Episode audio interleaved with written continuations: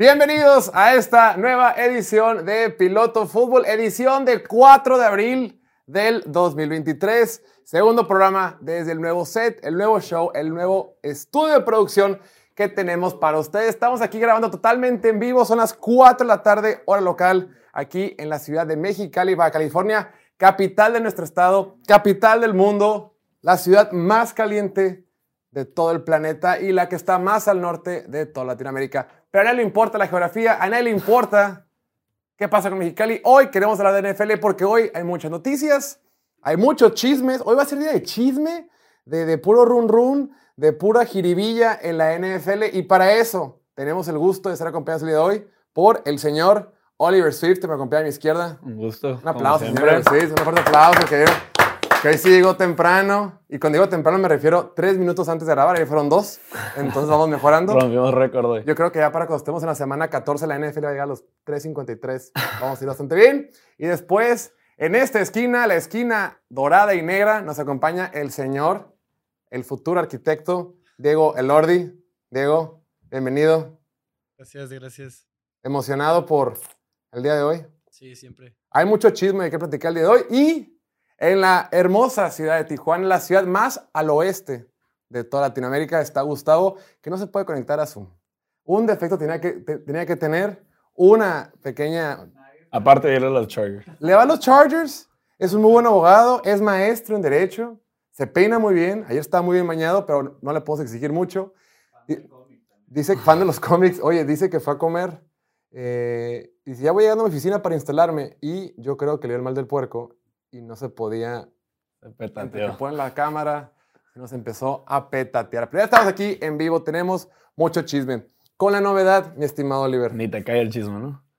Ya ves que hace dos años, estamos exactamente a 23 días con una hora de que inicie el draft 2023 de la NFL.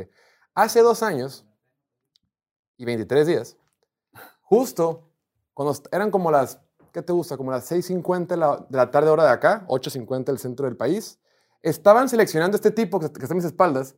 Los patriotas de Bill Belichick habían dicho, ¿saben qué? Vamos a pasar la batuta del todopoderoso Tom Brady. No importa que se haya ido, valió madre el cotorreo con Cam Newton, no funcionó. Vámonos por el joven quarterback. Venían cinco quarterbacks en aquel draft del 2021. Estaba, por ejemplo, Trevor Lawrence, Justin Fields, Zach Wilson, eh, Trey Lance, que ahorita vamos a hablar de él, y Mac Jones. Con la selección número 15, Bill Belichick decide, vamos a ir por el futuro de la franquicia. La temporada, la, la temporada de novato le gana el puesto a Cam Newton, estábamos todos muy emocionados, y en su siguiente campaña, después de tener uno de los peores head coordinadores ofensivos en la historia del deporte, le va bastante mal, y ahora, de acuerdo con Pro Football Talk, de acuerdo con diversas fuentes, ya me quitaron la, la foto que teníamos ahí, de acuerdo con diversas fuentes, Bueno, ver. Salió el chisme que lo quieren cepillar. Parece ser que Bill Belichick quiere cepillar. Dice, según fuentes, sí, Bill este, Belichick ha estado vendiendo a Mac Jones en la temporada baja. Y aquí tenemos a Gustavo, que entró con mal audio, llegó gritando. Pónganmelo en mute ya que puede entrar. Ya te escuchamos, Gustavo. Me- ¿Uno con video o sin video? Ah, ok, ya. Pero bueno, mi Oliver, ¿qué opinas? ¿Es chisme? ¿Es run run? ¿Es neta? ¿Confías? ¿Te gusta? ¿No te gusta? ¿Es correcto? ¿No es correcto? Yo creo que lo veo muy, muy factible, ¿eh? O sea, vi la noticia cuando me llegó la notificación, me... Digo, ya están a punto, ya tienen que empezar a planear cuánto le van a pagar, ¿no? O sea, ¿Sí? o sea, ya tienen que ver cómo van a estar los números en un año, dos. Todavía le queda el fifth year option, ¿no? O sea, es... Va, va entrando en su tercer año. Falta el cuarto. O sea, este es su Sí, o sea, año. ya de este al que sigue tienen que ver cuánto va a valer. Así es. Se me hace. Digo, no puedes juzgarlo nomás de la temporada pasada por todo lo que pasó con los Patriotas en general. Fueron una ridiculez Fue espantoso el año pasado. horrible. Pero si lo juzgas desde el primer año, o sea, después de haber terminado, que quedaron 10, 17 su primer 17, año, la- sí, algo así. temporada. Este, yo creo que, pues, o sea, sí estaría muy mala onda que lo cortaran Ah, nomás así, pero, pero pues sí es muy factible, lo muy factible. Pero es que ahora, si lo quieren soltar, si lo quieren cepillar, como decimos coloquialmente, ¿cuánto se pagaría por él? ¿Cuánto crees que puede valer Mac Jones en el mercado? Después de lo que hizo la temporada pasada, la temporada pasada no lanzó ni para 3.000 yardas. Lanzó 14 touchdowns, 11 intercepciones. Parecía un imán de sacks. Cada que le daban la pelota y lo presionaban tantito, se caía con el sack, lo tocaban, se paraba, iba a hacer berrinche a la banca, tres y fuera, güey. Era como el modus operandi el año pasado de Mac Jones. Y además, en su primer año, el año que tuvo de novato, empezó bastante bien. Creo que con Josh McDaniel se entiende bien.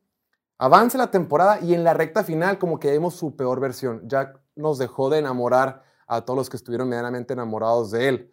Entonces, son dos años, uno más o menos, otro bastante malón. Y ahora, si lo quieren cepillar, pues ¿cuánto vale? ¿Quién va a dar algo por él? ¿Un jugador? ¿Una selección de draft? ¿Cuánto pagarías tú por Mac Jones? Primero que nada, no es muy temprano para ya mandarlo a volar. O sea, dos años no es nada. Y un, el año pasado, con la situación del coordinador ofensivo, pues no, como dice Oliver, no lo puedes evaluar en base a eso. Y además, ¿qué vas a hacer si te quedas sin coreback? ¿Te irías con todo por Lamar Jackson o Bailey Zappi? Bailey? Zappi, por Dios. Tienes a Bailey Zappi, la temporada pasada jugó muy bien. Eh, récord histórico de pases de touchdown y de yardas en una temporada del fútbol americano colegial. Cuando estuvo con Western Kentucky en la universidad, Bailey Zappi fue el quarterback con más yardas y más pases de touchdown en la historia del fútbol americano colegial. Claro, yo sé que el fútbol americano se cocina diferente en, en la universidad y demás, pero lo que vimos de la temporada pasada creo que es bastante este, inspirador. Ahora, Mac Jones no ha jugado mucho. Mac Jones fue un año titular nada más con Alabama. Y cuando estaba con Alabama, estaba rodeado de puro futuro All Pro, Pro Bowler. Estaba revisando el equipo que tenía. Estaba con él Jalen Waddle, Dios. Heisman. Trophy Devan- winner. Devontae Smith, Heisman Trophy winner. Najee Harris, que, pues digo, es un buen corredor. La gente de estilo va a decir que no, pero es un buen corredor. La línea ofensiva, todos drafteados. Landon Dickerson, Alex Leatherwood, que la gente que la los Raiders sabe que es una basura, pero bueno, fue drafteado en la primera ronda. Deontay Brown, que fue drafteado por Carolina. Evan Neal y John Mechie después de receptor. O sea, esa calidad de armas, esa calidad ofensiva que tenía, quedan campeones nacionales y con un solo año le bastó para que fuera tomado en la primera ronda. A mí, la neta, y la gente que platicó conmigo, a mí nunca me gustó mucho eso, eh, que le hayan tomado. Decía, le fue muy bien una sola temporada, como fue acompañado por el mejor elenco posible, y antes ni siquiera se hablaba de que podía ser drafteado. O sea, como una temporada te puede cambiar todo. Y ahora, pues, yo creo que Bill Belichick, entre que ya no sabe qué hacer, está desesperado. Ya regresó Bill O'Brien, pero se está dando cuenta que el, que el sistema no está funcionando, se le está acabando la gasolina y lo podrían despachar. Digo, también su receptor número era Jacoby Meyers. Y ya se fue para empezar. O sea, está. No puedes juzgarlo así, no puedes ponerlo así en la lona y decirle, ¿sabes qué? Que ya. Igual no es un tema de su desempeño como tal, es más como su liderazgo y todo eso, ¿no? Su actitud. Carácter. Niño berrinchudo. que- Berrinchudo y sucio también, ¿no? Que lo ¿Cómo- cacharon cómo- como cómo se barría, no? Sí, sí, tres, cuatro veces que se barría y la patadita a los huevos del defensivo, así. Entonces, Entonces, no le cae a Belichick, me imagino. pero bueno, ya está por ahí con otros Gustavo. Gustavo, ¿nos escuchas? Fuerte y claro. ¿Me escuchan? Bienvenido, Rick, ¿qué te pasó? Unas fallas técnicas, pero todo bien. ¿Qué onda? Vallas técnicas. ¿Cómo te va? ¿Qué dice la ciudad más turística del país, Tijuana, Baja California? No nos podemos quejar. Estamos como a 12, 13 grados. Entonces, a gusto. Rápido, tenemos que cambiar de tema, pero nomás dime, ¿qué opinas de que quieren cepillar al señor Ma- eh, Mac Jones? Lamar Jackson. Lamar Jackson. Va, y hablando de Baltimore, hablando del equipo que no está dispuesto para Lamar Jackson, el día de ayer se reportó que oficialmente el equipo de los Baltimore Ravens ofrecieron un contrato a Odell Beckham Jr. OBJ, que la temporada pasada no jugó por lesión, sigue disponible en la agencia libre. El gran tema con él es que decían que el tipo estaba eh, pidiendo 20 millones de dólares para jugar. Entonces, oye, 20 millones de dólares por un receptor que está pegando a sus 30 años, que las últimas temporadas no las ha jugado completas, que el año ni siquiera jugó, que viene una lesión de ligamento cruzado en la rodilla, no puede exigir tanto. Luego sale OBJ a decir, "Espera, espera, espera, no, yo no pedí 20, simplemente me, me, me ofrecieron 4, dije que en él, por 4 no voy a jugar. Lo que se dice es que el contrato de Baltimore anda rondando los 15 millones de dólares. A lo que voy es que cinco años Lamar Jackson valiendo madre que no tenía receptores y justo cuando ya se quiere ir, justo cuando ya está peleando con ellos, justo cuando ya quiere cambiar de, casa, dicen, hey, siempre sí tenemos que dar un receptor. ¿Qué opinas de lo que está pasando por allá, mi, mi estimado Gus? Pues interesante, ¿no? O sea, no le quieren dar armas a Lamar y cuando se las dan, se las quitan. no le quieren dar su lana y ahora se van por este receptor que le están apostando a que puede regresar bien, a que puede regresar de su lesión y que va a tener una semblanza a lo que era antes, anteriormente. Estamos viendo aquí en pantalla las últimas temporadas. Desde el 2017 solamente ha jugado una temporada completa. Todas las demás ha tenido lesión. Veamos. 2017 jugó 4 partidos, en el 18 jugó 12 partidos, en el 19 jugó 16, 7, 14 temporada pasada no jugó. O sea, estás hablando de un tipo que en los últimos 6, 7 años solamente han tenido dos temporadas con más de mil yardas por aire. Por supuesto que fue un factor clave y diferenciador para que los Rams pudieran ganar el Super Bowl. Si no llega OBJ con el equipo de Rams a temporada que llegaron a media temporada, cuando fueron campeones, el resultado en el SoFi Stadium en el Super Bowl hubiera sido diferente. Probablemente Joe Burrow hubiera levantado ese trofeo Lombardi. Entonces, fue indispensable que se haya cambiado. Pero de eso, han pasado dos años que no ha jugado. Vemos videos en redes sociales donde sale atrapando la pelota y corriendo bien las rutas entre que es muy polémico, entre que es dramático, entre que le gusta llamar la atención con las actividades extracancha y todo eso, ¿estarías tú, Migus, dispuesto a pagar 15 millones de dólares por él? ¿O 16 más o menos al año? Francamente no, pero dudo que sea 15 millones garantizados. Yo creo que van a andar rondando entre los 9, 10 y con la posibilidad de llegar a 15. Sí, ¿cómo la ves, mi Oliver? Ese me hace un buen contrato, como le dice él. Nunca ¿No? había visto los números de OBJ así plasmados. No sabía que había jugado 14 juegos, 521 yardas en el 2021. O sea, su última temporada productiva, entre comillas, fueron 521 yardas en 14 juegos, güey. Fue cuando sí, cuando, sí, sí, pero no sabía que había jugado 14. Pues, o sea, no, no sé. La verdad es que yo, yo ya pasé por... Yo voy a los gigantes y ya pasamos por ahí y yo no estaría dispuesto a pagarle, a menos que fuera sin garantizar y, pues con. Pues que tuviera que ganárselos, ¿no? Más que nada. El tema, el tema es que ya está grande, güey. O sea, sus mejores años ya pasaron. Y supuestamente, ¿cómo estuvo todo el chisme por allá? Que se, estaba peleado con Eli Manning, ¿no? Y con toda la. Pues el GM, el head coach. Ah, pues casi nada, ¿no? Casi nada. Pero también, digo, a su favor, era un cochinero ese head coach y ese GM, entonces. ¿Quién, es, quién estaba en Era Dave Gettleman y Joe Bueno, cuando se salió él era Ben, ben McAdoo. Ben McAdoo. Hasta tiene nombre de chiste, güey. Sí, güey. En fin. El Ronald McDonald. El Ronald McDonald. Pasamos, tenemos más chismes el día de hoy. Mi Gus, ¿a ti qué te gustan los chismes? Me encanta. Es lo mío.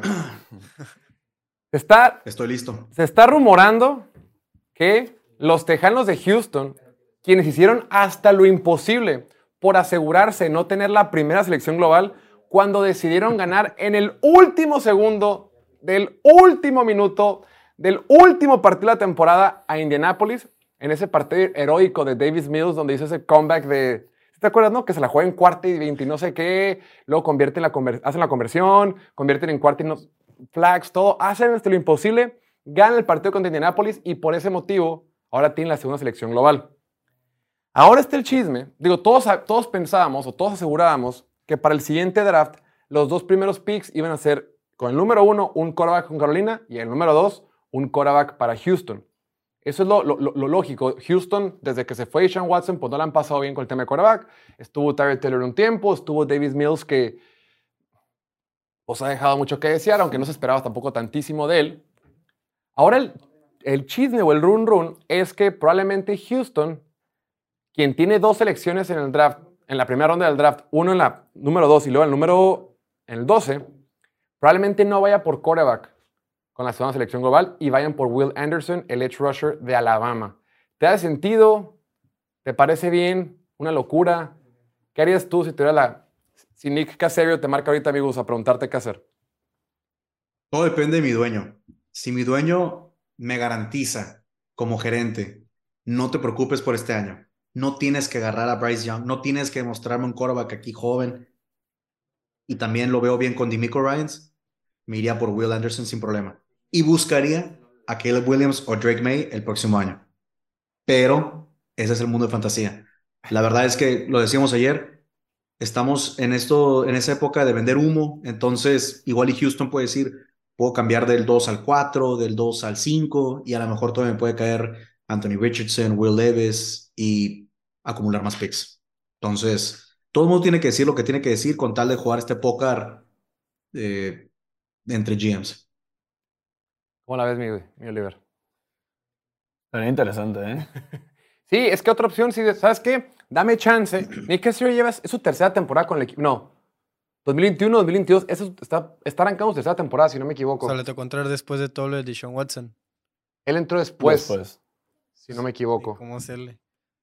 Y sí, heredó uno de los peores equipos. Ya lleva tres coaches negros en sus tres temporadas. Estuvo David Coley una temporada. Después. Negros. Sí, es que, es que Es no. hay un tema, ajá. Es todo Sí, un sí, tema. claro. Porque, pues con todas las, las reglas de paridad, con, las minorías en Estados Unidos, que supuestamente tienes que, por regla, los equipos de la NFL están obligados cuando van a contratar un head coach, un coordinador, un coordinador nuevo y un gerente general, tienen que asegurarse de que al menos hay una persona de minoría. ¿Y por qué? Porque es, es, ilógico que si el 70 o el 60% de los jugadores de la NFL son negros, ¿cómo es posible que los coaches 31 y 32 son blancos? Bueno, han ido cambiando. Ya entró por ahí Todd Bowles, ya entró por ahí este mismo Timico Ryans y demás. Pero antes nomás estaba Tomlin. Mike Tomlin, Brian Flores en su momento y demás. Entonces, como que Houston, súmale que le está yendo mal. Tenía la bronca. Acuérdense que Houston está metiendo un pedote porque supuestamente el tema de Deshaun Watson, Houston estaba al pendiente de todo eso. O sea, Houston como equipo Sabía. había firmado los, los ¿cómo se dice en día en español, Gustavo? Los acuerdos de confidencialidad con Ujú. las masajistas y un bol. estaban metidos en un broncón. Entonces, súmale que tienes Deshaun Watson encima. Súmale que has estado corriendo coaches de color los últimos años. Súmale que no ganas partidos. Y ahorita dices, Nel, no quiero coreback, estamos bien, güey. Pues, ¿Qué estamos haciendo? No sé cómo tienen fans todavía. Sí, obviamente. O sea, ese es el argumento de por qué Houston obviamente está vendiendo humo en estas declaraciones. Pero vamos a lo mismo. Si el dueño le dice, no te apures, no hay bronca, está Davis Mills, vamos a vender boletos con Case Keenum, vete por Will Anderson, vete por Jalen Carter, vete por quien tú quieras. No tienes que a fuerza agarrar el quarterback que a lo mejor no te convence con esta selección. Ok. Bueno, sí, de acuerdo, de acuerdo. Pero el tema es que jugarle que al siguiente año vas a poder ir por Caleb Williams, que todo el mundo pinta que es este siguiente gran prospecto de, de USC, o Drake May de la Universidad de Carolina del Norte, que es también gran pros- prospecto. Apostarle todas las canicas el siguiente año se me hace un poquito arriesgado. Eh, pero bueno, ya tenemos que cambiar de tema porque nos está sacando el tiempo. Otro chismecito, amigos. Te traigo varios chismes. ¿Viste el video que salió del quarterback campeón nacional del colegial? Ahí sí te voy a pedir que me informes, ¿eh? Porque no me sé este chisme. Ahorita lo vamos a poner en, poner en pantalla. El dos veces campeón del fútbol americano colegial, el quarterback de Georgia, Stetson Bennett, tuvo una bronquilla ahí legal de fiesta. Una en la que hands. jamás se viste involucrada. No sé, creo que la pantalla está un poquito... Put both hands in the air. Ahí está. Keep them up. Keep your hands up. Esto lo sacamos de TMC Sports. Y ahí vemos cómo... Right now, you're just gonna be detained.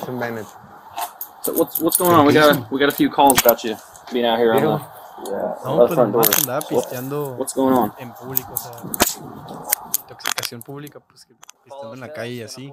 Y pues lo arrestaron. Pero dicen que el ¿Pero esto vato- fue después de ganar el campeonato o qué? Sí, como al mes, o sea, ya a finales de mes andaba, pues seguía la fiesta, ¿no? Ah, Obviamente no no, para después de dos consecutivos, a los que 39 años que tiene. Y pues sí, sí se le puso bien el tiro a la, a la policía y Ajá. Eso fue más que nada el problema, que se le puso el que tiro. les pues. empezó a decir que están arruinando mi reputación, que les pase, que No. Se las iban a ver con él, dicen. sí. A ver, estás en un pueblito pitero ahí de... Pero fue en Texas, ¿no? Por lo que veo. Fue en Texas, ¿no? Eh, Fue. según yo fue en Georgia. Yo vi la, la banderita que estaba ahí del, de la Sí, fue en policía. Dallas. Fue en Dallas. Fue en Dallas. Es que tú como, Ah, como no. campeón de colegial en tu pueblo de, de Athens, donde juega Georgia, el pueblito pequeño bananero, güey, eres el dios de la escuela y del pueblo si eres el quarterback del equipo, ¿estamos de acuerdo? Claro. Pero si vas a ser desmadre a Dallas, pues ahí la, ahí la banda no te ubica ni te defiende De- igual, ¿no? Deja tu La aquí, de Texas dio el pitazo. aquí dice, no, aquí, aquí dice que una morra, güey, fue la que marcó a la policía a decirle que el exjugador de Georgia estaba tocando en su puerta y gritando y que estaba muy intoxicado. No, man. Y ahí fue cuando llegaron, llegó la policía a agarrarlo. Sí. La bronca es que esto no va a afectar su situación en el draft. Hay una, los casinos están pagando en Estados Unidos más 7500 si Stetson Bennett se va en la primera ronda del draft.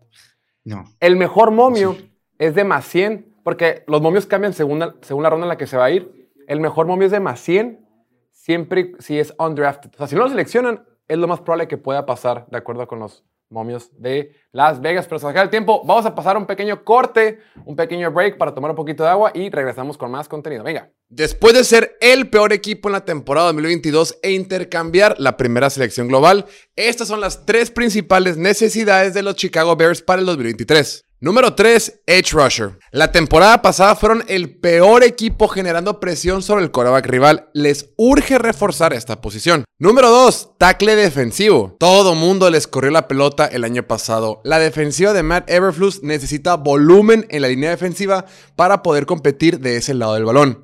Firmaron a DeMarcus Walker y Justin Jones, pero pues no es suficiente. Y número uno, línea ofensiva. Aunque ya le hayan echado algo de ganitas recientemente para reforzar esta área del equipo, todavía hay mucho por hacer para proteger a Justin Fields en el 2023. Síguenos para más contenido de fútbol americano. Después de haber firmado al receptor Brandon Cooks y al corner Stephon Gilmore, esas son las tres principales necesidades de los Cowboys de cara al draft. Número 3, línea defensiva. El juego terrestre rival fue un verdadero problema para Dallas la temporada pasada. Agregaron a piezas durante la temporada como a Jonathan Hankins, pero aún necesitan más apoyo para este año. Número 2. Tackles ofensivos. En teoría, Dallas ya tiene a sus dos titulares para esa temporada. Sin embargo, ambos han sufrido de lesiones en el pasado. Les urge profundidad en la posición para no estar batallando en 2023. Y número 1. Otro receptor. Está padre que ya tienen a Brandon Cooks, pero pues el tipo cumple 30 años próximamente. Fuera de él y CeeDee Lamb hemos visto muy poco del resto de los receptores del equipo. Deben seguir buscando talento en esta posición para tener mayor flexibilidad durante la temporada. Deja en los comentarios de qué equipo te gustaría que habláramos. Esta es la guía básica con todo lo que necesitas saber para el draft 2023 de la NFL. La primera ronda se llevará a cabo el jueves 27 de abril en Kansas City, donde se proyecta que pueda haber hasta 4 quarterbacks seleccionados en el top 10. Por mucho tiempo, Bryce Young de Alabama era incuestionablemente el mejor quarterback de su generación. Pero recientemente surgieron dudas sobre su estatura y por eso algunos tienen a CJ Stroud de Ohio State por encima de él. Si la primera selección global no llegara a ser alguno de estos dos, muy probablemente entonces sería el quarterback de Florida, Anthony Richardson. Uno de los prospectos más verdes del draft, pero quizás el que tiene el mayor potencial de todos. Y además está Will Levis de Kentucky que tiene un cañón de brazo. Punto número 2 hay un sinfín de linieros defensivos como Will Anderson de Alabama, Jalen Carter de Georgia y Tyree Wilson de Texas Tech. 3. Hay una infinidad de corners con clasificación de primera ronda en este draft como Christian González de Oregon, Devon Witherspoon de Illinois, Joey Porter Jr. de Penn State, Deontay Banks de Maryland y Kill Ringo de Georgia. Punto número 4. Como siempre habrá linieros ofensivos que serán titulares de calidad para la próxima década como Peter Skronsky de Northwestern, Paris Johnson de Ohio State y Broderick Jones de Georgia. Punto número 5 o 6. La neta es que casi no hay ni safeties ni linebackers de primera ronda en este draft. Chance, Brian Branch de Alabama y alguno otro por ahí, pero la neta no. Punto número 6. Con todo y que la posición de corredor ha perdido mucho valor, todo indica que Bijan Robinson de Texas se irá en la primera ronda. Y hablando de armas ofensivas, los receptores para este año no son tan buenos como el año pasado, pero también hay jugadores talentosos como Jackson Smith Nigba de Ohio State, Quentin Johnson de TCU y Jordan Addison de USC. Y por último, pero no menos importante, esta es una de las mejores generaciones que hemos visto de tight ends en los últimos años. Por ejemplo, Michael Mayer de Notre Dame, Darnell Washington de Georgia, Dalton Kincaid de Utah y Luke Musgrave de Oregon State. Síguenos para más contenido de fútbol americano. Ya, ya estamos aquí de regreso con el buen Gustavo interrumpiendo. Estamos de regreso aquí en el, el show en vivo de Piloto Fútbol. Y como ustedes saben, este programa está traído a ustedes por la botana. ¿Cómo le ponemos? Botana healthy, natural, saludable, oficial de Piloto Fútbol. Green, ya lo saben, es fruta deshidratada que tiene diferentes sabores. Tiene manzana, manzana, manzana, verde, manzana roja, manzana verde, manzana verde con chilimón, Y camote. camote. piña, mango, camote con chilimón, que es el favorito del señor Oliver. Y aunque están aquí en Mexicali, las pueden pedir a cualquier parte de nuestra bella República Mexicana. Lo único que tienen que hacer es meterse a greensnacks.com y recibir su paquete de fruta deshidratada. Literalmente, nomás fruta deshidratada en un horno, sin nada agregado, sin azúcar agregada, sin nada agregado. Es tal cual. Una opción saludable recomendada por mi nutrióloga con la que no he estado yendo recientemente. Pero bueno, es momento de platicar lo que todo el mundo está hablando en el mundo de la NFL. Otra vez, el señor Aaron Rodgers, el dos veces MVP consecutivo en 2021 y 2020, ya anda equivocando, no se ha definido con los Jets de Nueva York. No sabemos qué va a pasar. Ahorita, como está la situación, tenemos a un equipo de Jets que ya quiere recibir a Aaron Rodgers, un equipo de los Packers que ya quiere la mandar a Aaron Rodgers y a un Aaron Rodgers que ya quiere jugar con los Jets. Sin embargo, de un lado, los Jets no quieren pagar mucho por él y del otro lado, los Packers quieren pedir mucho por él. Sin embargo, está pasando el tiempo. Los dos están como cuando juegas póker esperando que el otro doble, sus, doble las manos, voltee sus cartas y se rinda. Pero está pasando el tiempo y siento que ambos están perdiendo. Ahí lo vemos inclusive en pantalla, dice por ahí una pregunta que me dieron a Instagram. Saúl Méndez pregunta, si fueras GM de los Jets, ¿ya habría sido por Lamar Jackson o te gusta lo que está pasando con Aaron Rodgers? Y para resolvernos esa duda, tenemos que dar la bienvenida al señorón Martín Garza, ídolo de multitudes, ídolo de la afición. Martín, bienvenido. Gracias, gracias. Un gusto estar de nuevo con ustedes. Oye, ¿qué va a pasar con Aaron Rodgers? Pero la pregunta es, ¿quién está aprendiendo más conforme está pasando el tiempo? ¿Los Jets de Nueva York o los Packers de Green Bay? Estaba escuchando por la mañana que pues la liga es un círculo muy pequeño, ¿no? Son 32 equipos, son 32 dueños, todos se conocen. Luke Toby. Y hay, ah, hay, muy buena relación entre los entrenadores de Green Bay y de los Jets. O sea, esto se va a hacer. Hay, hay, muy buena relación entre los gerentes generales. Hay hasta relación entre los dueños que tuvieron que ver cuando se, cuando se hizo el trade de Brett Favre a los Jets hace 16, hace mucho tiempo. Sí, sí, sí. Entonces, pues está perdiendo más los Jets porque están perdiendo tiempo que pueden estar preparando a Aaron Rodgers para esta temporada. Los Packers ya están listos con su reemplazo, ya llevan a Jordan Love formándolo porque lleva dos temporadas en la banca. Ellos nomás están negociando. ¿Cómo la ves tú, mi estimado Gus? ¿Quién pierde más? Totalmente de acuerdo. Los Jets están contra la esquina, están contra la espada y la pared. Ya no hay opciones, ni siquiera, en mi opinión, el draft. Eh, se les fue Derek Carr, se les fue Jimmy Garoppolo. Si quieres hablar de Lamar Jackson. Siempre quiero hablar de Lamar Jackson pero todo, este, todo apunta a Aaron Rodgers. Entonces, se tiene que hacer. O sea, los que están mal ahorita son los Jets. Tienen que cerrarlo de una u otra manera. Pero a ver, es que es un perder-perder y un ganar-ganar. De un lado, los Packers no es como que tienen muchos postores por, por, por Aaron Rodgers. No hay muchos equipos peleándose por él. Y del otro lado, los Jets, pues tampoco tienen muchos quarterbacks por los cuales puedan ir. O sea, ambos se necesitan, ambos quieren hacer esto, solo no han llegado al precio correcto. Yo, yo tengo una duda. A ver. ¿Rogers tiene una cláusula en su contrato o algo donde él decide a dónde irse? Sí, tiene ¿O el trade. gerente general decide? No, tiene el, el- el no trade clause, si no me equivoco. Ah, ah ok. No, no, Pero me podría equivocar y no era ningún problema, ¿no? Pero seguramente sí, porque son cláusulas que le dan a los quarterbacks, a los fresones. Ahora, los Jets en la primera ronda, básicamente lo que está pasando es, los Jets quieren dar máximo una segunda ronda y un poquito más, pero los Packers a huevo quieren que los Jets le den su primera ronda. Los Jets tienen la treceava selección global. ¿Cuánto estarías tú dispuesto a pagar, mi Oliver? ¿Cuánto crees que es el precio justo si tú fueras Joe Douglas, el gerente general de los Jets? Yo era el primer, el primer rounder. sí. ¿Y? Yo creo que sí. Dep- bueno, Y ya, ¿no? yo creo que ya, Sí, sí. sí. No, no, no. O bueno, estamos hablando de, del el número 13, este, o un segundo y un tercero o algo así. Pero sí tienes que considerar que, que una, te puede hacer esto la siguiente temporada otra vez, este showcito que se está aventando. Y dos, que quién sabe cuántas temporadas le queden, ¿no? Es el tema. El tema es que si está la opción, existe la opción siempre que puede ser el pick condicional. Quiere decir, oye, te pones de acuerdo, firmas en contrato y dices, ¿qué te parece si te ofrezco una tercera ronda por Aaron Rodgers en el futuro? Y si juega bien, o tú le puedes poner la cláusula que quieras.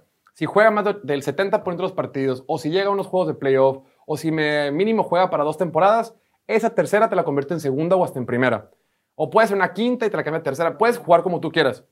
Pero si tú Aaron Rodgers, perdón, si tú a los Packers únicamente le das la primera ronda que tienes, ya, ya, ya no te puedes mover, ya es fija, ya no es flexible, ya no puede hacer nada.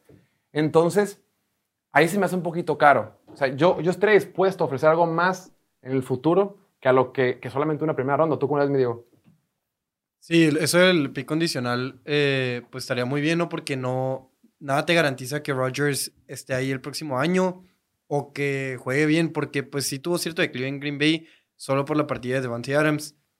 Y aunque en Nueva York tiene mejores armas, si, si regalas esa primera selección, o sea, esa selección de primera ronda a, a Green Bay, pues podrías haberlo utilizado en, en algo para mejorar el equipo y pues darle más apoyo a Rodgers y que regrese a su nivel de MVP. Y posiblemente un Super Bowl, que es a lo que le estás tirando. Porque no es como que hacer tu Korak franquicia por más de que dos, tres años. Si cada, cada, cada off-season pues está ahí entre que no, pues me voy a retirar, me quiero cambiar de equipo, que no, ya no quiero hacer nada. y así, pues no. Pero, ajá. El 2 de diciembre, el 2 de diciembre cumple 40 años el señor Aaron Rodgers. ¿Tú le parías una primera ronda, Martín, o no? Sí, claro. O sea, no, los Jets están a nada. Es la pieza que les falta. Tienen muy buena defensa, tienen muy buen equipo.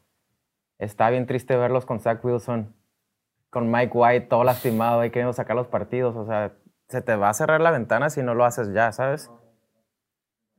Sí, ahora, ve nada más los últimos quarterbacks desde el 2010 que han tenido los Jets. Dime cuál crees que es mejor que han tenido. Mark Sánchez, Greg McElroy, Geno Smith, Michael Vick, Ryan Fitzpatrick, Bryce Petty, Josh McCown, Sam Darnold, Luke Falk, Trevor Seaman, Joe Flacco, Mike White, Zach Wilson, Joe, Fla- ah, Joe Flacco, ya lo dije, y Josh Johnson. ¿Quién es? Sánchez, ¿no? Yo creo que Sánchez en el 2010 es el mejor quarterback. Fitzpatrick. Tuvo sus momentos. O sea, No, pues podrías, Sánchez los llevó a playoffs. podrías argumentar que Pero no han tenido buen defensa. quarterback Pero desde ganó- ganó un Chad. Pennington en el 2006, cabrón. No tenido buenos quarterbacks. Ahorita en pantalla estamos viendo los- las estadísticas de Aaron Rodgers. A ver si las puedo poner otra vez. Pero bueno, el punto es, a los Jets les urge tener un quarterback, les urge llegar con su afición. Hay pocas aficiones tan fanáticas del equipo y tan pasionales como los Jets de Nueva York. Y no es posible que no tengan quarterback. Aquí están viendo en pantalla los números que tuvo Aaron Rodgers en 2020, 2021 cuando fue MVP, ¿no? Ambas ocasiones más de 4.100 yardas, más de 37 touchdowns, rating de pasador por encima de 110. La temporada pasada que se va Devontae Adams, que Aaron Rodgers ya juega con 39 años de edad, o 38, los que sea, lanza 3.600 yardas, 26 touchdowns y un rating de pasador de 91.1. Para él, son malos números. Ya quisiera un quarterback de medio pelo como Daniel Jones tener estos números, Claro. pero ahorita no vamos a hablar de los equipos malos. ¿no? Pero no era su culpa, o sea, en realidad no. ¿Quién era su receptor número uno antes de que de la nada se hiciera bueno Christian Watson? O sea, Adam Lazard, Dobbs, Lazard. también. Eh, Marquez no, no, ahí no estaba. Este, No, sí, Lazard, ¿no? Robert Tonyan. Robert Tonyan. Y los hacía verse bien de vez en cuando, pero no son. No serían ni receptor dos en la mayoría de los equipos. Estaba Romeo Dobbs, el novato, Samari Toure, el otro novato. Sí, no tenía receptores. Sí, pues no confiaba en ellos tampoco, no había quien. El tema es que si Green Bay se pone muy salsa y dice, ¿sabes qué? Dame esto o nada, te quedas con Aaron Rodgers y tienes que pagarle casi 60 millones de dólares en la temporada. No vas a poder firmar a nadie más, asfixia su tope salarial y te quedas con un berrinchudo dramático que no quiere estar contigo. Que te va a generar un desmadre y vas a seguir sin poder desarrollar a Jordan Love. Yo estoy de acuerdo con Martín. O sea, si van a hacer el trade es porque quieren ganar ya, hoy, mañana. Los Jets. Los Jets, por eso. O sea, te cuesta una primera ronda, sí, pero no lo estás haciendo para quedarte con Aaron Rodgers y hacer build para el futuro. Estás haciendo porque tienes que ganar sin, desde que estaba Joe Namath, mamón. O sea, Además, Rodgers ya dijo públicamente que quiere jugar con los Jets. O sea, lo- ya no va a regresar a Green Bay, eso es un hecho. Pues solo es. Pues. A ver Ahora, cuándo. se le calentó a los Jets porque los Jets estaban toda madre diciendo, güey, hazle como quieras, soy tu único comprador. Pero hoy, antes de venirnos a grabar, reportó Mike Florio, Florio de mm, Pro Football Talk, dice que San Francisco podría estar interes- interesado en ir por Aaron Rodgers. ¿Te imaginas? ¿con qué lana, güey? Con, deja tú la lana, ¿con qué capital, con qué picks, güey? No tienen primera ronda de temporada, no tienen segunda ronda, tienen picks, güey. ¿Con qué picks San Francisco va a ir por, por Aaron Rodgers. ¿Te imaginas que por fin el chico de, la, de California regresa a casa para jugar con los 49ers, amigos? Justo iba para allá. O sea, por eso preguntarlo la cláusula, porque me, me sorprende que no ha habido otros equipos que, que le entren a este tema, sobre todo San Francisco, pero también Indianápolis. O sea, pudieran estar a una llamada de adquirir los servicios de Aaron Rodgers. Entonces, pues bueno, ojalá Green Bay también se empiece a mover un poquito a buscar otros compradores. Sí, cheque, no tiene, no tiene no trade clause, o sea, no lo tiene, pero Green Bay está en un acuerdo con él de que no lo van a mandar a ningún equipo donde Es un, es un no trade Eh, tácito, ¿no? es de, de caballeros. De compas. Sí, pero Aaron Rodgers puede forzar su salida, Sí, claro. como Derek Carr lo hizo. No es cierto, güey. Derek Carr está bajo contrato, güey. Y forzó que lo, lo cortaran. Pero ya no tiene nada garantizado, güey. Si no lo cortaban a tal fecha, Raiders le iba a tener que pagar 40 millones. Sí, claro. Entonces él, y no quiso que lo cambiaran a ningún lado. Pues pues, hablando de los Coras de San Francisco, recientemente en, Arizona, en el Junta de Dueños, le preguntaron a Kyle Shanahan que si quién iba a ser el quarterback titular, que si qué onda con Brock Purdy y demás. Y el vato básicamente dio a entender que su quarterback era el Nick... El quarterback titular del equipo era el Nick Foles moderno, mejor conocido como Brock Purdy. Sin embargo, como está lastimado, como tiene esta lesión de codo que no sabemos hasta cuándo va a poder jugar, no hay ahorita un quarterback. No, no, no podría estar él, ¿no? Entonces, en teoría, según Kyle Shanahan, hay un- una competencia abierta entre Sam Darnold y Trey Lance, quien fue tomado en la primera, en la tercera sección global del draft 2021. Yo te pregunto a ti, mi estimado Gus, ¿quién debe ser el quarterback de San Francisco en 2023?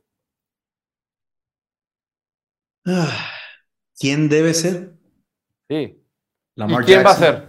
Aaron Rodgers. ¿Quién va a ser? Ya basta, no tienen dinero, no tienen picks, güey. ¿Quién va a ser? Trey Lance, Week One. No confías en Sam Darnold, también fue de tercera sección global, güey. La verdad es que sí está el tiro, ¿eh? Con estos quarterbacks. Y lo firmaron no para estar, no para ser quarterback 3. Entonces, o Purdy o Lance, uno de los dos se va a ir del equipo. Pero, a ver qué deciden hacer. Que uno Yo creo que va a ser Trey Lance la primera semana. Ahora, estoy revisando los, los, los draft picks que tiene San Francisco para la temporada, para este draft. No tienen ni primera ni segunda, pero tienen tres selecciones de tercera ronda, tres quintas y un chorro de séptimas. Sí, tienen X. El punto es, aquí estamos viendo en pantalla a los dos quarterbacks que jugaron poquito el año pasado.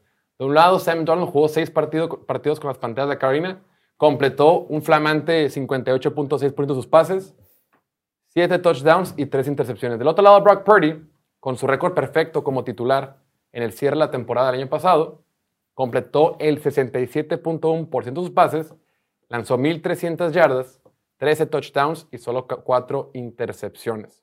Baby Goat. El Baby Goat. Ahora, escuchando hablar a Kyle Shanahan, el tipo empieza a hablar, obviamente, de Brock Purdy dice, no, vimos cosas muy positivas. Sin embargo, yo lo vi, yo lo vi jugar muchas veces y nunca vi nada espectacular. Lanzó dos que tres pases buenos y siento que lo están inflando por inflarlo. A mí sí me hace mucho sentido que lo quieran soltar. Sea, que lo, que, que lo van a usar como, como moneda de cambio. Porque si bien es cierto, está chistoso, está interesante, o está, está curioso, cómo los 49ers tienen a tres quarterbacks funcionales baratos, tres quarterbacks titulares baratos, no tiene sentido que se queden con los tres. ¿no? De, de repente también en su momento con Jimmy Garoppolo, cuando lo tenían, decían, ah, yo con Jimmy Garoppolo podemos intercambiarlo. Nunca hubo mercado por Jimmy Garoppolo. O sea, de nada te sirve tener a Brock Purdy en la banca y de nada te sirve tener a Trey Lance en la banca. Entonces, pues, ¿quién se va a ir? ¿Para quién, quie- ¿Para quién crees que haya mejor mercado?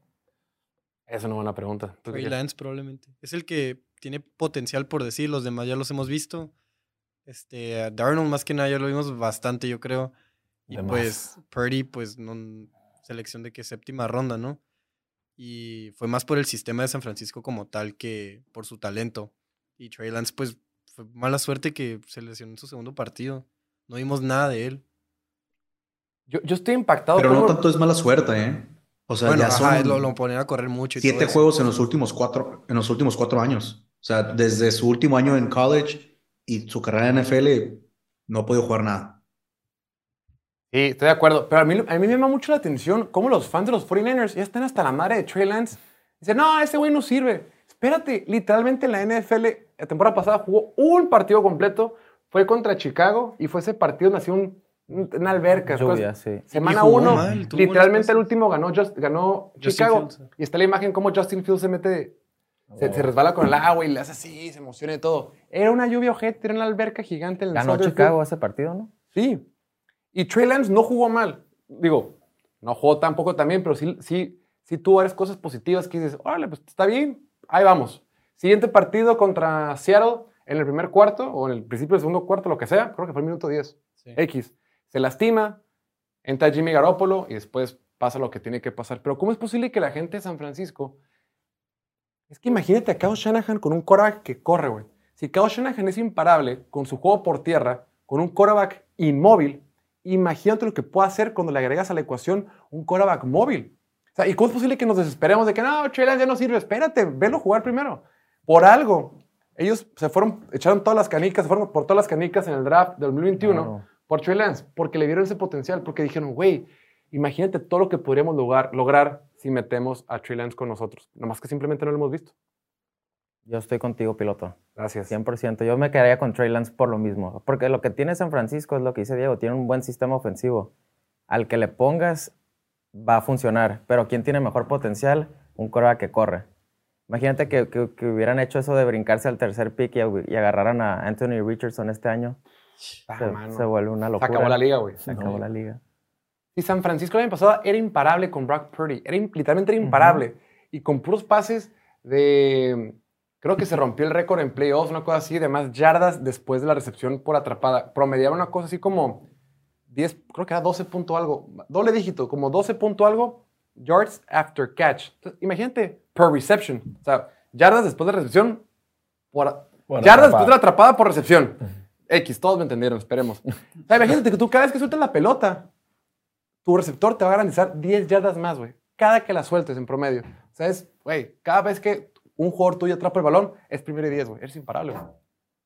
Pero se les acaba el tiempo también porque, pues, Trey Lance tiene potencial, pero lo tienes que desarrollar todavía y su ventana de Super Bowl ya se está cerrando. Llevan, ¿cuántos campeonatos de conferencia seguidos? No, seguidos no. Llevan dos en los últimos cuatro Dos, años. dos, ajá, tres en los últimos cuatro, ¿no? O sea, hubo el Super Bowl que llegaron, 2019 fue, el año ¿no? pasado lo perdieron y este año también lo perdieron. Entonces, sí, o sea, no tardan en, en que se les cierre la ventana. Pero la ¿cuál ventana? no ¿Qué les se- va- qué- ¿Por qué se la va a cerrar, güey? Por la defensiva no les va a durar por siempre. No mames, si no tienen la y el- todas las armas que tiene, o sea, Divo, Ayuk, Kittle, McCaffrey también, o sea, eso no les va a durar más de tres años. Sí, han llegado a tres de los últimos cuatro campeonatos de conferencia. Los Low-key, ¿eh? Y necesitan ese coreback elite para dar el siguiente paso. Pues tú podrás decir que a San Francisco se le acaba el tiempo, pero a quien se le acaba el tiempo de verdad es a nosotros, mi estimado Diego, que ya tenemos que ir a pausa, un pequeño break, para seguir con la siguiente sección que les traemos para ustedes. Regresamos en tres minutitos, venga. Conoce la milagrosa historia del próximo Saquon Barkley. Él es Bijan Robinson de la Universidad de Texas. Cuando llegó al mundo no estaba respirando y una vez que los. Bien, bien.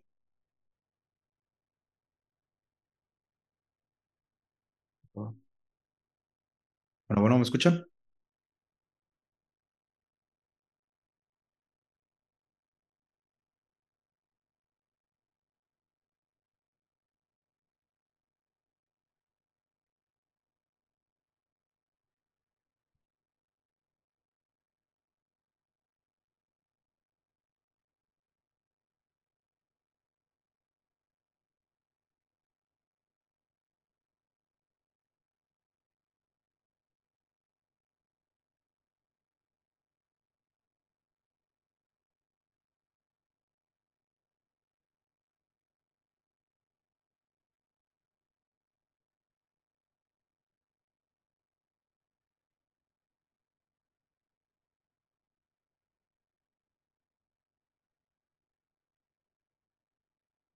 A su madre en la infancia, pagarle de regreso todas las cosas que rompió por estar jugando en casa con el balón. Síguenos para más contenido de fútbol americano. Conoce a este fenómeno atlético, el liniero ofensivo más rápido del draft, Broderick Jones de Georgia. Nació en Litonia, Georgia, donde se graduó de preparatoria como un prospecto 5 estrellas, el segundo mejor tackle ofensivo de todo el país. Naturalmente se comprometió con la Universidad de Georgia para la temporada 2020. Y en 2021 entró a la mitad del partido en el Campeonato Nacional contra Alabama, donde hizo un excelente trabajo frente a Will Anderson, quien es el mejor prospecto defensivo para este draft. Y ya para el 2022 fue nombrado titular y no permitió un solo sack en toda la temporada. Se declaró para el draft de la NFL y midió 6 pies con 5 pulgadas pesando 311 libras. A pesar de su gran tamaño, corrió las 40 yardas en 4.97 segundos, el más rápido de toda su generación. Ya sé que no es tan rápido, pero oye, el dinero, relájate. Por todo esto y más, es considerado por muchos el mejor liniero ofensivo de este draft,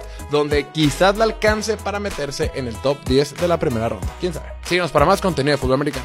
Conoce el corner más físico de este draft, Deontay Banks de Maryland. Nació en Baltimore, Maryland y asistió a la preparatoria local en Edgewood, donde se graduó como un prospecto 3 estrellas. Recibió una oferta por parte de la Universidad de Maryland y se comprometió con ellos pues para estar cerca de casa. Jugó ahí desde el 2019, pero en 2021 sufrió de una lesión que le impidió declararse para el draft de la NFL porque para ese entonces no había tenido una temporada verdaderamente buena. Pero en 2022 regresó con todo y se consolidó como uno de los mejores corners en su generación. Ahora sí se declaró para el draft y asistió al Combine donde midió 6 pies cerrados, pesó 197 libras y corrió las 40 yardas en 4.35 segundos. Le fue muy bien en todos sus drills y con su estilo de juego que es más físico se podría ir en la primera ronda a equipos como los Patriotas, Pittsburgh o si bien le va, se podría quedar en casa una vez más, pero ahora con los Ravens de Baltimore. Déjame en los comentarios ya estamos aquí de regreso con ustedes en vivo desde la ciudad de Mexicali. Hoy, 4 de abril. Hoy, Martín,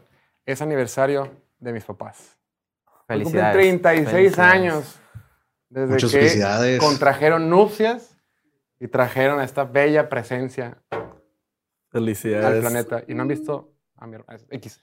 Vamos a meter en broncas. Eh, bueno, como ustedes saben, todos los hemos estado mandando en Instagram subiendo historias para que pongan sus preguntas, dudas de NFL. Y por ahí, una persona muy amable, gracias por escribirnos, gracias de verdad por mandar sus preguntas porque nutren mucho el contenido y nos apoyan mucho a seguir eh, colaborando con ustedes.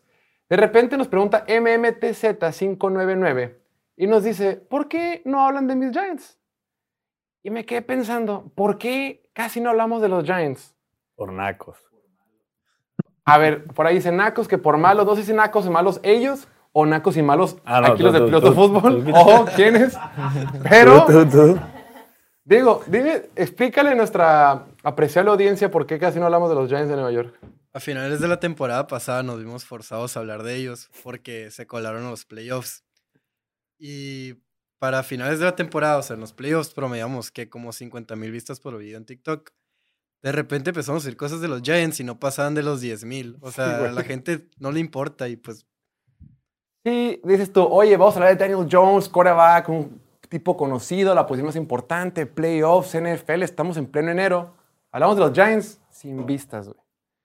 Y siempre un comentario nada más. Oliver Swift poniendo fueguitos, ¿no sabes?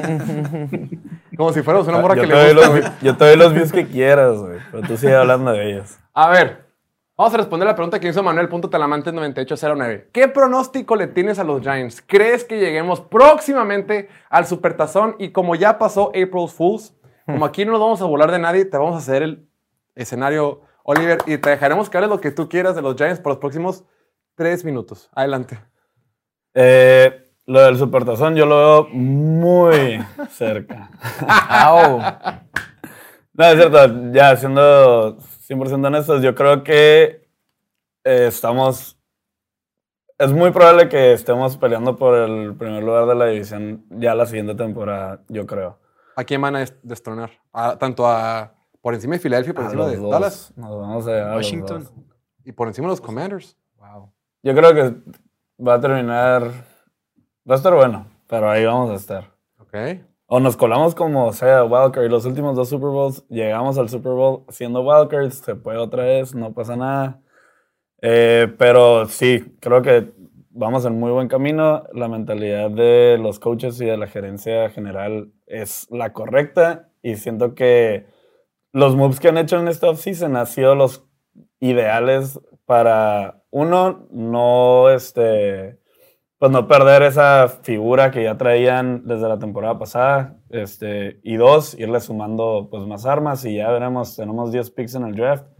Esperemos que peguen dos que tres que sean este, esenciales para, para esta temporada. Y yo sí creo que, que vamos a estar peleando.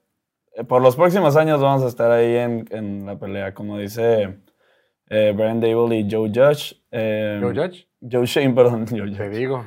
Joe Chain, este, que esto se, se acostumbra, pues estar llegando a los playoffs, es la tirada. Entonces, Oye, últimamente nos seguirán viendo Nos, ahí. nos escriben mucho la gente si quiere comprar players de tu equipo y yo siempre les digo, ay, de, de cualquier equipo, ¿no? Cómprense players de los receptores, son los más padres. ¿Cuál de los flamantes receptores de los Giants Oh. le recomendarías a la gente que se comprara respectivo jersey? El, el receptor que drafteamos este draft, Darren Waller no cuenta. yo agarraría la de Darren Waller. Bueno, no es cierto. El receptor de Aaron Waller. Ya cómprate la de Sterling Shepard. Ya estuvo ahí ocho años, seis años, no sé, desde el 2016 lleva ahí. Cómprate esa, de, pierde, o sea, si se sale el equipo, ya estuvo su Y es leyenda. Sí, esas es leyenda una de los leyenda. Giants. O sea, longest tenure de los Giants. Cómprate esas si quieres comprarte de receptor. Yo ya estaba viendo, están en descuento ahorita. Qué raro. Agárrala. que quieras. ¿Quién lo diría? ¿A ti de qué receptor se te antoja- se te antoja comprar, Gustavo? Así, estos nombres tan sexys como Wendell Robinson, Paris Campbell, Isaiah Hudgens. ¿Con cuál te visualizas tú llegando un día a un restaurante de alitas? Que ahorita no diremos nombres porque no nos han patrocinado, pero pronto vendrán. Entonces tú llegas con tu cerveza, tus alitas.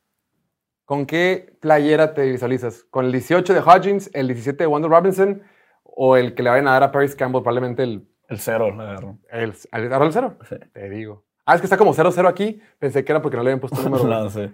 No, ya es legal, ¿no? Ya es legal. Ya, ya, cero, ya. No puedo agarrar la de, no sé. OBJ. Todavía venden las de Víctor. Cruz, algo así, sí, Víctor claro. Cruz, ajá. O sea, David Tyree, mínimo para los recuerdos. no sé. Pero llegar con uno de estos guatos, no mames. Ahí dejan Hutchins. ¿eh? Ahí viene. Recuerdan ese nombre. Después, seguimos con las demás preguntas que nos estuvieron mandando. Y una pregunta muy interesante que te va a gustar a ti, Gus, porque te conozco y te gusta el morbo. Preguntaba por ahí, C. Cervantes-97. ¿Crees que Baltimore debería ir por un quarterback en el draft y cuál es su mejor opción? Siento que en todo este relajo de Lamar Jackson, que aquí yo puedo hablar del todo el santo día, entre que se está peleado, que su contrato, que la lana garantizada, que los dueños, que la NFL, que los Colts, que Tennessee, que Carolina, quien sea. Pero se nos olvida que Baltimore, o si se va Lamar Jackson, se queda sin opciones. Técnicamente, lo que tendrían que hacer es iniciar al Pro Bowler, Por favor. Tyler Huntley, Correcto. quien ahorita es agente libre re- eh, restringido, restricted free agent. Entonces, ¿qué va a hacer Baltimore en dado caso de que sale Lamar Jackson? ¿Se va a quedar con Tyler Huntley o utilizará el pick que tiene en el draft, que es la selección número 22, para ir por un quarterback, ir por Will Levis, terminar yendo por Hendon Hooker, el quarterback de Tennessee? ¿Qué va a hacer Baltimore con todo el relajo si se llega a ir Lamar Jackson? Si se llega a ir Lamar, yo creo que se irían por un quarterback, pero no en la primera ronda. Van a rezar que Hooker les caiga en la segunda ronda o a lo mejor Tanner McKee de Stanford. Son las únicas opciones que veo. De ahí en fuera, a lo mejor la agencia libre, alguien. ¿Quién en la agencia libre, güey? ¿Quién queda? no sé, Bueno, rezarle a la Carson. Wentz. Carson Wentz. Carson, Carson Wentz con Baltimore. Está curada, ¿eh? No, pues si se va Lamar, tendría una selección, otra selección de primera ronda, ¿no? Porque pueden hacer un trade ahí y se meten. Depende del equipo, 10. ¿no? Ahora, ¿pero qué pasa? Llegan al draft y no, y no se ha definido nada, güey. A Porque. Lamar Jackson tiene que firmar todavía. Técnicamente va a jugar con esta etiqueta de jugador franquicia, pero no la ha firmado. O sea, podría no jugar y no le, afectaría. Porque le dieron. Le dieron la que no, la que no es tan mala. Hay dos, dos que te pueden dar, le dieron la que no es tan gacha para él. O sea, él puede no jugar todavía. Entonces, pero pues si no juega, pues no estaría ganando dinero.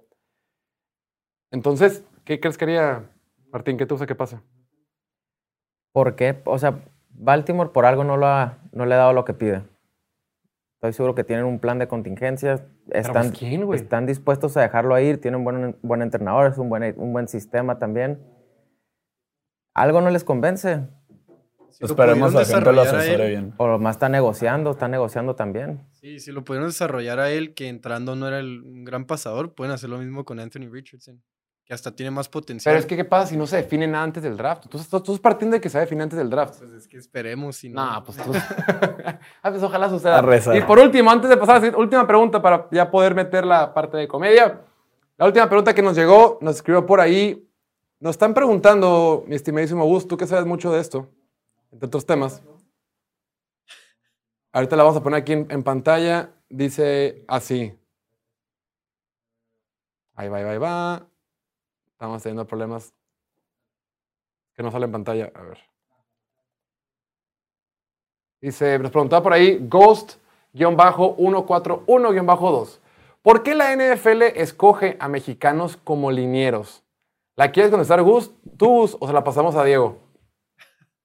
Eh, Diego, por favor. ¿De qué te estás riendo, vato? Yo no estoy seguro, yo no estoy seguro, la neta. No, no sabría decirles, no estoy bien informado sobre el tema.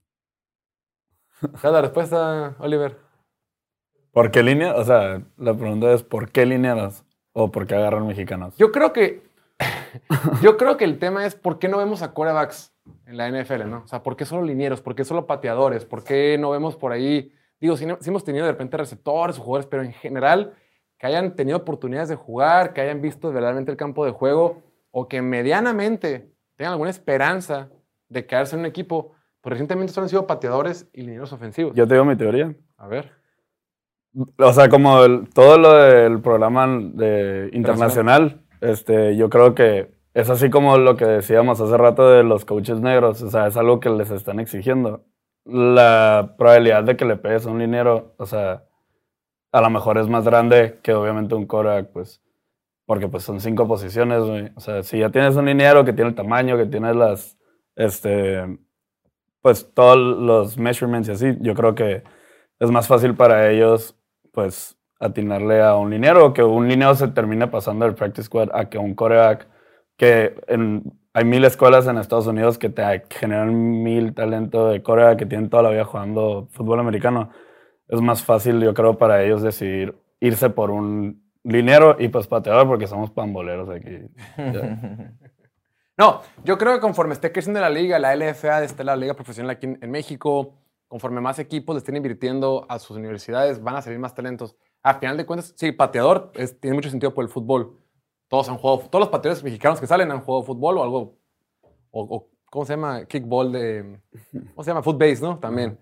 Y por otro lado, a final de cuentas, el liniero ofensivo pues no es tan complicado. Algún tipo muy purista del deporte dirá que es una posición bien difícil de jugar, pero si eres grande, fuerte, atlético, pues ya tienes el 95% de la chamba hecha, ¿no? Claro que hay aspecto mental y demás, pero no es tan complicado como otras posiciones que requieren mucho desarrollo, como coreback, corner, safety. Sí, todas las skill positions, cora- corredor, Receptor. receptor, corner, etcétera. Los, los gringos van desde que tienen dos, tres años, o sea, y los entrenan coaches personales y así, pues no, no hay infraestructura para eso aquí. No hay tanto enfoque, pues. Totalmente de acuerdo. Y bueno, ah, bueno, Luis Pérez, pero él- dice por ahí Piña, Luis Pérez no es tan mexicano, es Sí, en La, Estados la Unidos, mayoría ajá. no son mexicanos, o sea, tienen un papá o mamá mexicanos, pero... Pero, por ejemplo, el caso puntual de ahorita, Isaac Alarcón, pues sí es mexicano. Ajá. Héctor Cepeda sí es mexicano, también Tijuana. Y este. Sebastián Gutiérrez. Ajá. Son de Tijuana, son mexicanos. Esos son Sí, sí, mexicanos. sí. Pero pues la, la gran mayoría es más bien que tienen descendencia... Son O el descend- pa- Pero velos, o sea, son, fen- o sea, para México son fenómenos eh, físicamente, o sea, miden que 6'6", Sí, sí. pesan 300 libras, o sea, no mames, güey. o sea, Ahora, el. Ya se me olvidó qué decir. Y también es un juego sumamente eh, subdesarrollado en México. Las generaciones mexicanas, incluso latinas en Estados Unidos, apenas están empezando a jugar fútbol americano, la verdad. Entonces, por eso no se ha visto tanta evolución en el aspecto latino y específicamente mexicano en la NFL. Eh, pero en el béisbol, obviamente en el fútbol, en otros, cualquier otro deporte, hasta en el básquetbol, tenemos más presencia. Entonces, es cuestión de tiempo, De literal. acuerdo. Es cuestión de tiempo. Cada vez la NFL ha crecido más en nuestro país y pronto, esperamos pronto, si veremos un quarterback. Pues todos queremos uno. Está padre, por ejemplo, lo que dice Luis Pérez o ciertos jugadores que tienen ascendencia. Todos queremos un tipo que haya nacido en Durango, Durango y que creció acá y que logró ser quarterback de mis poderosos. Tlaxcala. La escala, imagínate. Estaría divertido. Pero bueno, vamos, último break y ya nos están esperando por ahí nuestros amigos de los de Piloto Memes Latino. Regresamos, venga. Conoce al corredor más explosivo de este draft, Jamir Gibbs de Alabama, para variar. Nació y creció en Dalton, Georgia y asistió a la preparatoria local donde inicialmente fue un prospecto tres estrellas y recibió su primera oferta por parte de Georgia Tech. Antes de graduarse se reclasificó como un prospecto cuatro estrellas y recibió ofertas por parte de las universidades más grandes, como Alabama. A pesar de esto, se mantuvo leal con Georgia Tech y se quedó con ellos. Tuvo dos años bastante productivos ahí, pero como el resto del equipo no era tan bueno, mejor decidió transferirse a Alabama para jugar con mejores talentos. En su único año con Alabama, promedió 6.1 yardas por acarreo y acumuló 17 anotaciones totales. Se declaró para el draft de la NFL y corrió las 40 yardas en 4.36 segundos, el segundo más rápido de los corredores de esta generación. Con el declive en la posición de corredor, probablemente no va a ser seleccionado sino hasta finales de la primera ronda o a principios de la segunda. Pero en el draft cualquier cosa puede pasar. Déjame en los comentarios en qué equipo te gustaría a ti verlo en la NFL. Conoce al mejor linebacker de este draft, Drew Sanders de Arkansas. Nació y creció en el estado de Texas, donde asistió a la preparatoria Billy Ryan en Denton. Se graduó como un prospecto 5 estrellas, el tercero mejor en todo el estado. Y no es tema menor porque Texas es de los estados que más produce jugadores para el fútbol americano colegial, junto con California y Florida. Inicialmente se había comprometido con la Universidad de Oklahoma, pero cuando fue a visitar Alabama cambió de opinión. Estuvo dos años con el equipo en un rol muy limitado antes de decidir transferirse a la Universidad de Arkansas para estar más cerca de casa y tener más oportunidades. En su primer y único año con Arkansas acumuló 103 tacleadas y 9 sacks y medio en 12 partidos. Así fue como aprovechó su buen año para declararse al draft de la NFL y aunque no participó en los ejercicios del combine por una lesión muscular, tuvo entrevistas con los Giants, Panthers y los Steelers. Tiene muchísimo potencial pero solo tiene una temporada con verdadera producción. A lo mejor por ese motivo caiga en la primera ronda del draft o es tomado hasta la segunda. Síguenos para más contenido de fútbol americano. Conoce al quarterback más infravalorado de este draft. Will Levis de Kentucky. Nació y creció en Connecticut, donde asistió a la preparatoria Middletown, donde se graduó como un prospecto tres estrellas. Se comprometió con la Universidad de Penn State una vez que ellos le ofrecieron una beca deportiva, ya que Justin Fields había cambiado su decisión inicial de jugar con ellos. En el primer año de Will Levis con Penn State no jugó para nada. En el 2019 y en el 2020 tuvo un rol súper limitado con los Nittany Lions. La intención del equipo era que Will Levis jugara una vez que estuviera listo, pero como estaban ganando muchos partidos con el otro quarterback, Sean Clifford, pues ni para qué moverle. Fue entonces cuando Will Levis decidió transferirse a la Universidad de Kentucky y en su primera temporada completa como titular acumuló casi 3.000 yardas y 24 touchdowns. Ya para el 2022 presentó un ligero bajón a falta de talento alrededor de él en ofensiva. Y aunque sus números no fueron tan impresionantes, sí presentó destellos de grandeza que llamaron la atención de muchos equipos en la NFL. Y recientemente en el Combine demostró su potencial a los equipos interesados y se consolidó como una selección de primera ronda en este draft, donde quizá con tanto equipo necesitado de coreback probablemente termine dentro del top 10. Dejen los comentarios.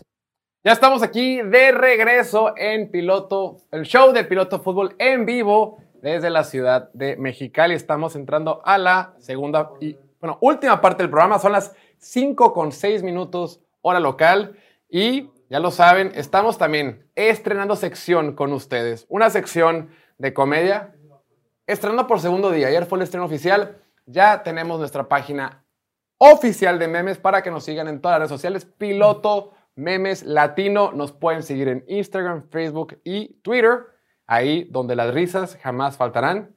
Y una vez más, están para acompañarnos las mentes maestras de tal, detrás de toda la jiribilla. Nos acompaña el buen Kevin Lamas. Kevin, bienvenido. ¿Qué onda? ¿Qué onda? ¿Cómo andan? Antes de comenzar, solo sepan que esto es de chill y vamos a tocar un poco de fibras sensibles, entonces advertidos están. Y también el buen Chuy Aguayo. Chuy, ¿algún disclaimer que quieras decir antes de empezar a humillar gente, equipos y coaches? No, que no vengan allá a llorar nada más, ya se la saben cómo, si se chingó y ya saben, hay que, que nos sigan para que vean cómo vamos, cómo va a estar el contenido de esta sección, nada, se van a reír. Y pues, se la van a pasar chido, esa es la idea. Espero. Que ya sepan de qué lado va a estar rozando la cadena. Pues el día de hoy los vi muy activos en redes sociales, estuvieron compartiendo distintas imágenes y vamos a arrancar con esta que nos dejaron eh, de- del tema de los patriotas. ¿Nos quieres platicar un poquito más al respecto? Ya estaba viendo en pantalla.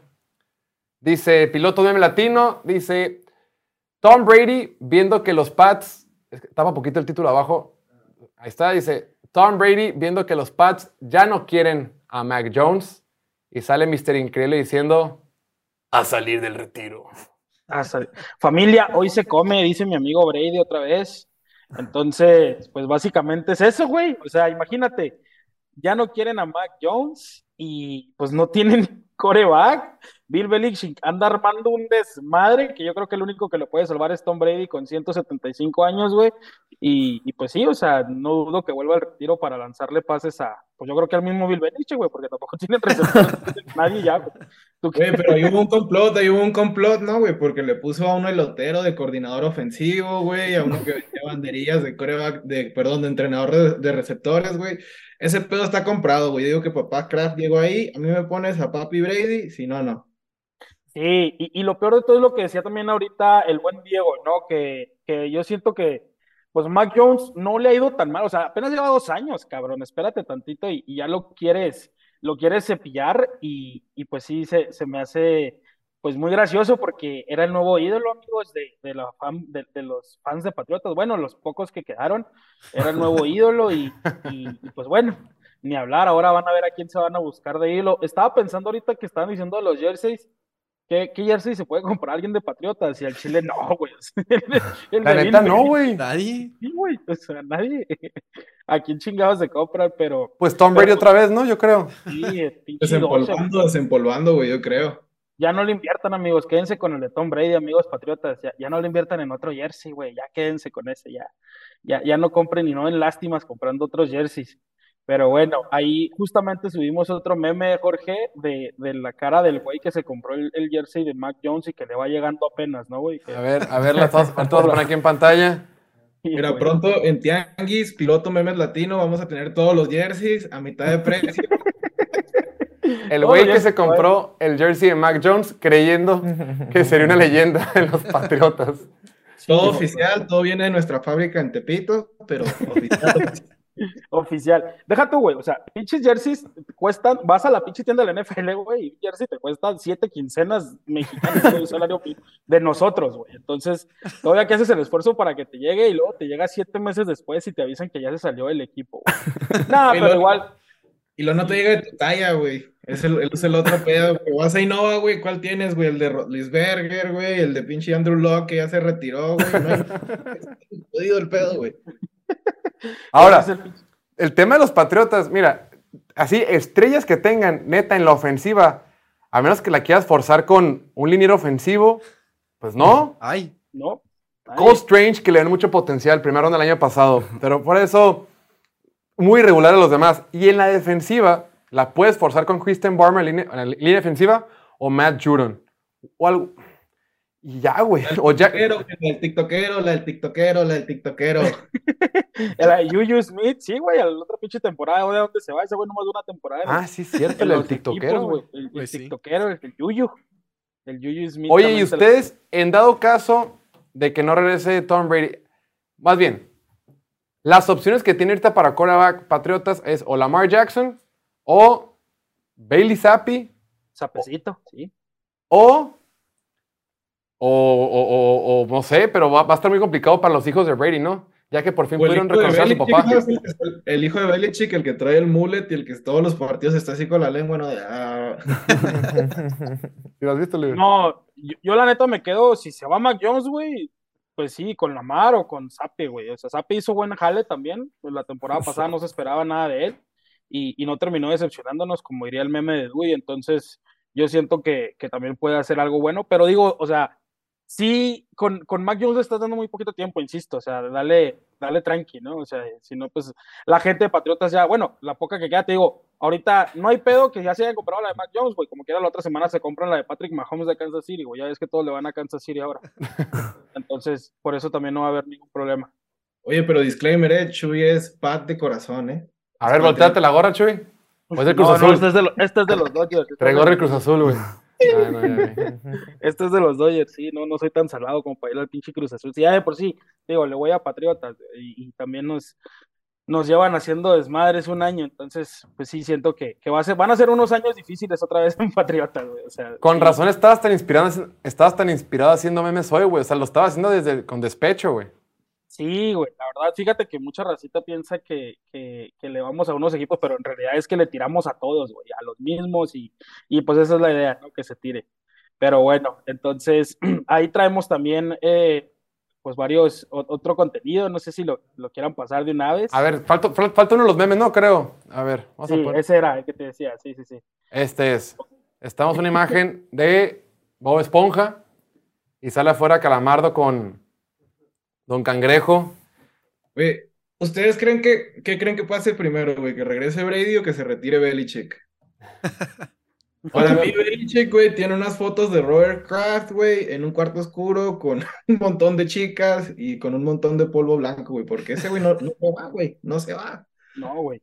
Hasta que se muera se va a ir, güey, yo creo, cabrón. Y, y sí, como, como decían también en la, en, en la sesión de ayer, ¿no? De que, o sea, güey, pues sí, eres buen coach, pero dedícate a eso, cabrón. Qué chingado andas moviendo ahí al general, al general manager y la chingada. Anda cambiando pies de drags por una pinche bolsa de doritos o una de chetos, güey. O sea, también, güey, que no se pase de lance ese cabrón. Y te los chetos de esos de campaña política, güey, los que ni siquiera Sí. son oficiales. Ah, los que no tienen marca, ¿no? Ándale, sí, los sí. que no tienen marca, güey. ni siquiera, ya perdió una bolsa de totis o algo así, pero no, güey, esos chetos culeros andan intercambiando. Pero, Oye, en 12 días, en 12 días es cumpleaños de Bill, de Bill Belichick. Va a cumplir 71 años. ¿Ya tiene algún regalo planeado para él? ¿Le van a pre- ¿Vamos a preparar algo ese día? ¿O qué les parece? Habrá que, habrá que preparar algo. Una hoodie con mangas, ¿no, güey? Que no sea nada. Una que no esté rota, güey. Lo malo es que cae en domingo. ¿Sí quieren venir a grabar el domingo o no? Es domingo 16 de abril. Sí, jalo, sin broncas. Le, le preparamos algo, le hacemos un pastelito al buen Bill, porque sí, ya 71 años. Ah, Güey, o sea, el chile ya ¿Pastel que con silla o sin silla? No, no, no, con, con silla. Tiene él. Pastel con silla. No, no, no. no yo, yo, yo- ¿Dónde te sentarías tú? Esa sería la pregunta, y, y es una pregunta con trampa, así que. vos- ¿Cómo, aguanta, ¿cómo, ¿Cómo crees que te contestaría Bill Belichick? Hey, Bill, where you wanna sit? Do your job, do your job. Do your job, motherfucker. Do your- fucking fat boy. Fucking ya es que no es racista mi amigo tampoco, entonces pues, ya saben lo que me diría, güey. Pero sí, pues esperar su cumpleaños, ojalá, pues ya le hace falta. o- o- al Chile, güey, yo diría que haría mejor trabajo su perro, güey. El, el que salió ahí, el, el perrito, güey. Al Chile dirigiría mejor su perrito, güey, al equipo como general manager que ese cabrón, güey. O sea, ya quítale las riendas, güey, quítale poder y, y ya deja que alguien se encargue de eso, güey. Pues ya está viejito, ya se le va la onda, güey. ¿Sabes a quién me que- recuerda? Me, era entrenador, güey. me recuerda al Conejo Pérez, güey, que no se retiraba, güey. Que Yo no siempre- quería y que no quería, ¿verdad, cabrón? Yo siempre pensaba que Conejo, Conejo Pérez tenía deudas con, Mm. con gente mala y tenía que pagarlas y no, y no, puede, no puede dejar de trabajar, güey. Era ridículo, güey. Están de- eran de la misma edad, son de la misma edad, misma generación. Fotos comprometedoras, güey, la neta, la neta, fotos comprometedoras. Con enanos, güey, enanos albinos. Pero sí, digo, o sea, la neta, ya 71 años, ya, ya debe estar senil ese pedo, ¿no, güey? O sea, ya pinche manda una jugada y nada que. Manda una jugada defensiva y estaba jugando la ofensiva. y por, eso ya, por eso ya le está yendo como, como le va. Pero te digo, la verdad, yo no creo que haga algo los Patriotas positivo, a menos que, que sí, pues ya, ya se retire mi amigo, güey. Ya, ya lo dejen a alguien más de, de general manager, güey. Ya que se encargue la gente, pues para lo que es, güey. O sea, al final de cuentas, ¿no? O sea. Va que va. Pues estimados Kevin y Chu, ya nos tenemos que ir. Les agradezco como siempre que nos acompañen. Nos vemos el día de mañana. Esperamos que vengamos con el mismo ánimo con el que llevamos el día de hoy. Y a la gente que nos escuche en casa, en la oficina, en el baño, en el trabajo, en la escuela, donde sea que estén, les mandamos un fuerte saludo. Nos despedimos. El buen Oliver Swift, Martín Garza, Diego Lordi, la producción, Dante, Noel, Julián, el buen Mario, Viri y Gustavo, que ya se nos fue porque tenía que trabajar supuestamente, y Kevin y Chuy. Muchísimas gracias. Nos vemos. No olviden suscribirse aquí al canal de Piloto Fútbol y nos vemos el día de mañana a la misma hora que hoy. Chao, chao.